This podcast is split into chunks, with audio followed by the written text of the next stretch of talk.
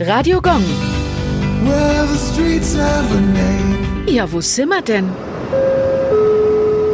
Färberstraße, Nürnberg. Die Färberstraße führt mitten durch die Innenstadt und kreuzt die Fußgängerzone, genauer gesagt die breite Gasse.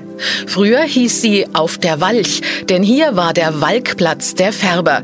Das Färben von Textilien wurde im frühen Mittelalter von den Tuchmachern besorgt. Ab dem 13. Jahrhundert wurde es dann als eigenes Gewerbe ausgeübt.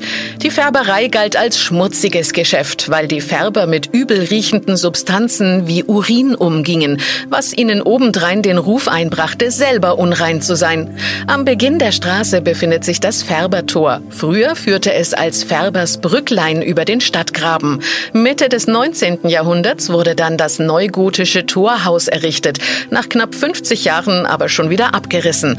Heute ist nur noch eine Lücke in der Stadtmauer übrig. Radio Gong. Well,